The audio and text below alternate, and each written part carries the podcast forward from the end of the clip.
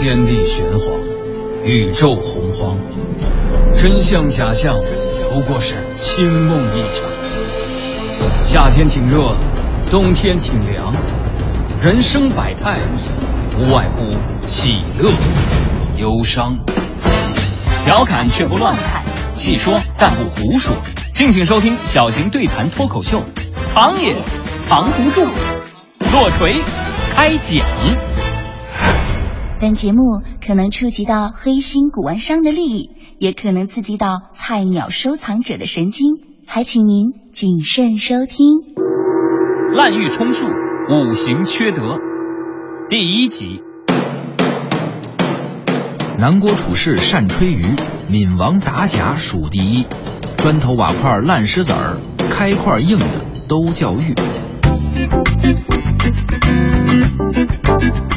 愉快收藏，理性投资，做一个聪明的收藏家。小东和滴川继续跟您聊收藏。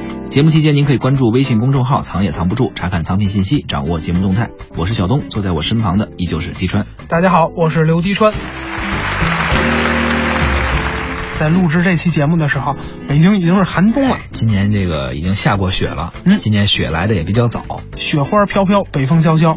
我就想起上小学的时候，真是盼着下雪啊！嗯下了雪，打个雪仗啊，堆个雪人儿什么的。北京的冬天，飘着白雪。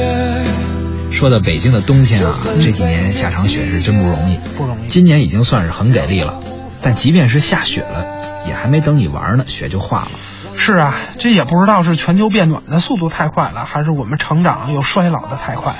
一到冬天啊，特别是快到春节的时候，就让人感觉一年要过去了，难免有些惆怅。就像你刚才这嗯样，还还开始怀旧了。我最近经常怀旧，八零后也都不年轻了，九零后都开始工作了，人长大了就开始爱怀旧了。嗯，有句话说嘛，什么时候你发现自己越来越爱回忆往期了，就说明你开始老了。 嗯，老了老了。所以也欢迎大家继续收听两位老人跟您聊收藏。 你别说啊，从某种意义上，我还真希望自己最起码长得再老一点。你以为你还真是小鲜肉呢？不不不，我的意思是说，我希望有一张老人脸。你看啊，我每次逛古玩店，但凡是这不熟悉的店主，好多人都拿我当玩文玩的。哎，看你年轻嘛，不像是买古董的，嗯就把你当成什么买手串的呀，玩手把件的了。是啊，可是这样啊，他有好货都不拿出来给我看呀，哎人家古玩店老板是觉着玩文玩的呀没品，不给你看。 所以干脆就给我开一特高的价，直接给我轰出去得了。哎卖便宜卖贵咱不论啊，嗯反正呢是不能卖给外行，这对不起这货。对，但是呢，话说回来，你看像这样的古玩商，还是很有职业操守、有信仰的。我是真心希望他们生意兴隆，虽然给我轰出来。人说无商不奸，商业行为谋求利润，这个没错，但是要能有职业道德，也而且是有较高的职业道德，以至于有职业理想和职业情怀，那这职业那绝对干出文化来。长相老一点啊，倒没什么不好。要是咱变成俩老人跟着聊收藏，说话这可信度都能大大提高。没错，人之将死，其言哎，也善。谁呀、我还想多活几年呢。你看我又没说咱俩，我说的是那些老专家。伪专家，老伪专家。我们啊，希望大家多听那些命不长了的伪专家的建议，他们是说一句少一句，时间不多了。时间都去哪儿了？还没好好感受。哎，时间都去哪儿了？青春总要老去，嗯，你我也总要成熟起来。小东和滴川呢，也希望能够一直这么陪您聊聊天儿，哎，和喜欢藏也藏不住节目的朋友热热闹闹的，咱说点高兴的事儿。当有一天我们都真的老了啊，也算是一起成长，一起经历了这么一段的陪伴。没错，好好看看你，眼睛就花了。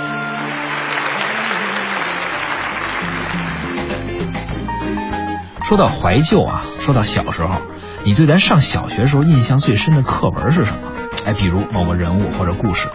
嗯、人物和故事吧，这个我就不好说。反正我有俩仇人，谁呀、李雷和韩梅梅。一切从那本英语书开始的，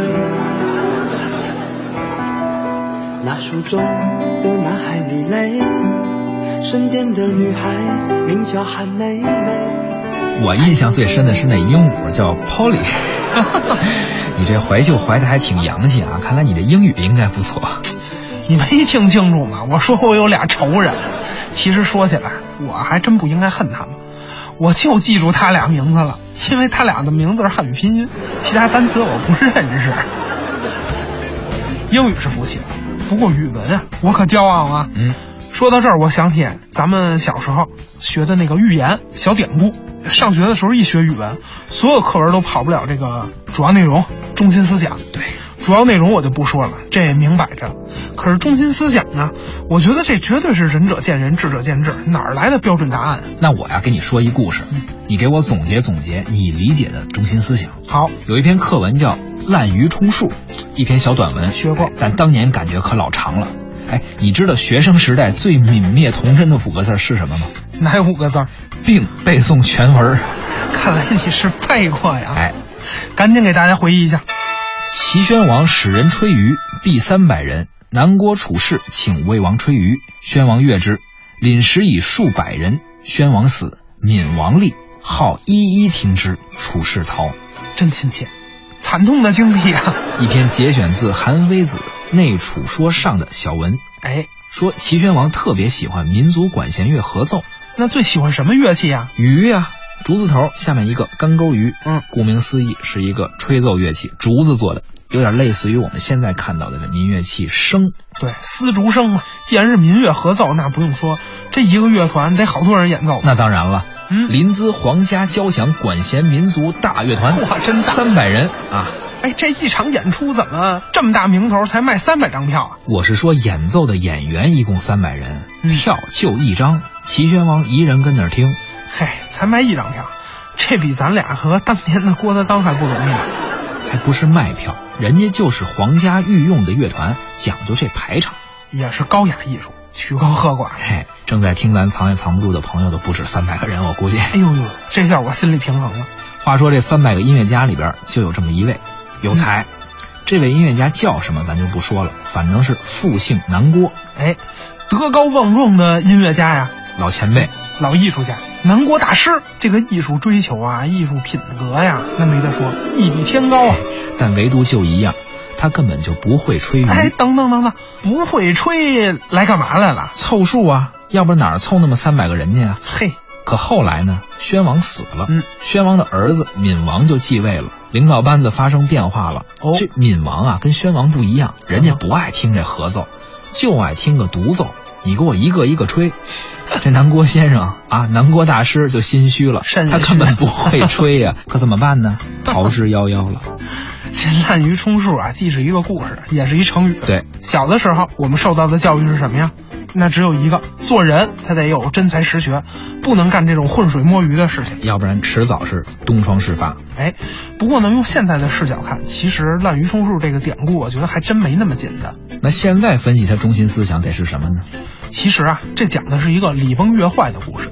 你看啊，滥竽充数，早先人们都喜欢听合奏，合奏那是周礼啊。嗯，这音乐不是你想怎么听就怎么听的，这都有规矩，该几个人演啊那就几个人演，该怎么演就怎么演。可然后呢？啊，然后你看啊，换了一国君，人家偏偏不喜欢周礼，就让一个一个的演，喜欢听独奏，这不坏规矩吗？但是结果呢，他发现了有的人是骗子，是装的。那除了摇头晃脑、装大师啊、装老艺术家，合着是什么都不会。这说明什么呢？我们站在周礼、站在周文化的角度看，这礼崩乐坏了，历史的车轮滚滚向前。那新的社会制度必然要改变旧的社会制度，一方面是因为旧制度它出了问题了，混进了骗子；还一方面，它说明什么呢？新制度合理啊，它能甄别出隐藏在旧制度里的骗子，而如果因循守旧，骗子将一直骗下去。嗯，如果这么看，这个故事就不仅仅是滥竽充数的故事了，它要告诉我们的，显然不光是能不能露馅儿的事儿，而是一个历史的隐喻。哎，你这中心思想分析的很透彻，嗯但是我们今天要聊的话题呢是滥竽充数，不是鱼，而是玉，对，收藏圈最常见的材质，我们常说的玉石、玉器。一字之差，收藏圈很常见的一种材质哈。嗯，说到玉啊，这既是文玩骗子伪专家的现形记，又是菜鸟收藏者的一部血泪史啊。至少说不久的将来肯定会变成血泪史。唇是枪，舌是剑，拆穿收藏市场一百个伪概念，大话文玩世界三百种没文化。敬请收听小型收藏对谈脱口秀《藏也藏不住之滥竽充数，五行缺德》。咱们今天聊的话题啊，不是刚才说的吹奏乐器鱼，而是和鱼有着一音之差的玉。哎，玉啊，穷极我们古代工艺美术史最贵重也最具文化附加值的艺术材料就是它了。要说到玉啊，我觉得咱们聊三五期也可以，说个十七八期也没完。嗯，但是呢，站在今天往以前看，我觉得中国玉件的历史那是一部史诗。可要是站在过去往今天看，那往好了说，这叫黑色幽默。哎，那还要往坏了说呢。咱先往好了说，咱们为什么说如今的玉器收藏市场叫滥竽充数呢？咱得先分析一下现在的玉器市场。对，首先题材丰富，嗯啊，甚至说是题材泛滥。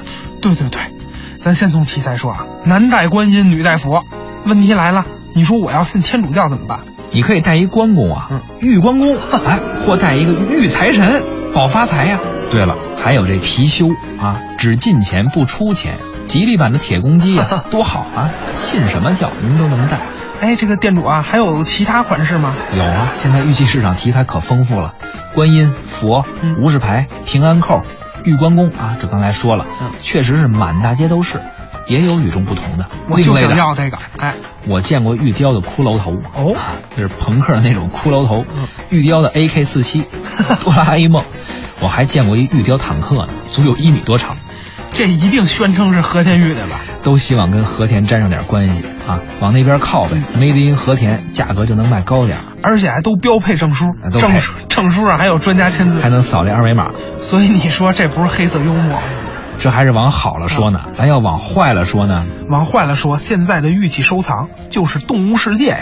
怎么动物世界都出来了呢？这说的不是玉器的题材了，说的是玉器买卖当中的那些骗子。哎，咱可不能人身攻击啊！不不不，我真没那意思，我说的是弱肉强食。你看现在的玉文化消费太可怕了，有很多入门级的收藏爱好者啊，他不光是不懂玉，你说他看不懂玉是新的旧的，看不出白玉是山料枣料，这咱都能理解。但是有一个问题啊，咱总得能分得出公的好坏，能分得出大师是真是假，专家是真是假。这骗子一组团，藏友就掏钱，这现象太可怕了。弱肉强食，没道德，只有自然法则，那不是动物世界是什么？你看啊，如今的玉件市场、文玩市场里边这个玉，嗯买方大多都是没什么收藏经验的爱好者、菜菜鸟鸟哈、嗯而这伪专家和文玩商呢，狐假虎威，一个是骗你没商量的狐狸，狐狸还真是动物世界。这专家看似中立，其实是心又脏脸 又红；另一个呢是血盆大口的猛虎。像狐狸一样的文玩商啊，专门架着这帮伪专家糊弄人啊。其实伪专家也是纸老虎，那你说这小白兔是谁呀、那就是像王大宝这样的收藏爱好者，那就是待宰待屠杀的小白兔啊。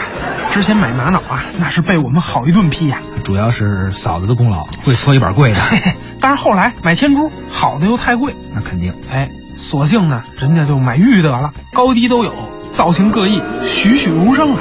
你说这是玉吗？栩栩如生都出来了，这不咱小学课文里描写卢沟桥那石狮子吗？ 汉白玉不是玉啊，那真成滥竽充数了。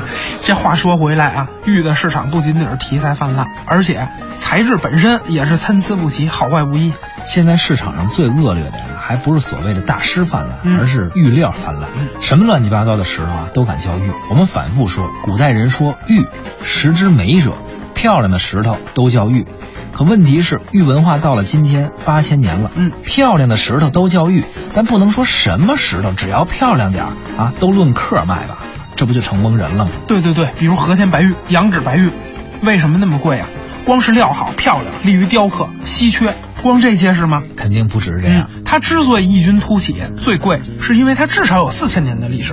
我们民族和悠久的文明赋予了这个材料本身一种无与伦比的文化价值，这是一种数千年的审美习俗。所以呢，您千万别拿和田玉的价格对比其他玉的上涨空间。对，我们姑且不说和田玉的价格猛涨，这个价格里是否有水分，嗯我们就说这二者之间，或者说三者、五者之间吧，嗯，其实并没有关系。地方玉和和田玉没有类比的可能，没有可比性。对就好比石油涨钱了，难不成食用油也要跟着涨吗？都是油，沾火都能着，都叫玉，也都能刻东西。这些呀、真都没什么关系，嗯您可千万别中招。最近这些年，伪专家和文玩商组团儿，天天忽悠着藏友。但凡一卖地方玉，嗯电视台做个地方玉的节目，立马就拿和田玉说事儿。哎，可不是嘛！我这眼睁睁的刚说王大宝买玉，这就给坑了。他是前年去云南旅游，嗯，当地啊看见一种石头，哟呵，导游说这是玉，说怎么好怎么好，你就买吧。你要不买，回去肠子都得悔青了。根据他这旅游地点，我们嗯基本上锁定了这买的玉就是黄龙 玉了。哎，对，就是那黄大师。感情王大宝是遭遇了黑导游，在旅游景区买玉器，这不靠谱啊！王大宝哪儿那么傻呀？文玩行里人大风大浪都过来了，这能被导游坑了吗？不是一级别，导游不被王大宝坑了就算好的。那怎么回事呢？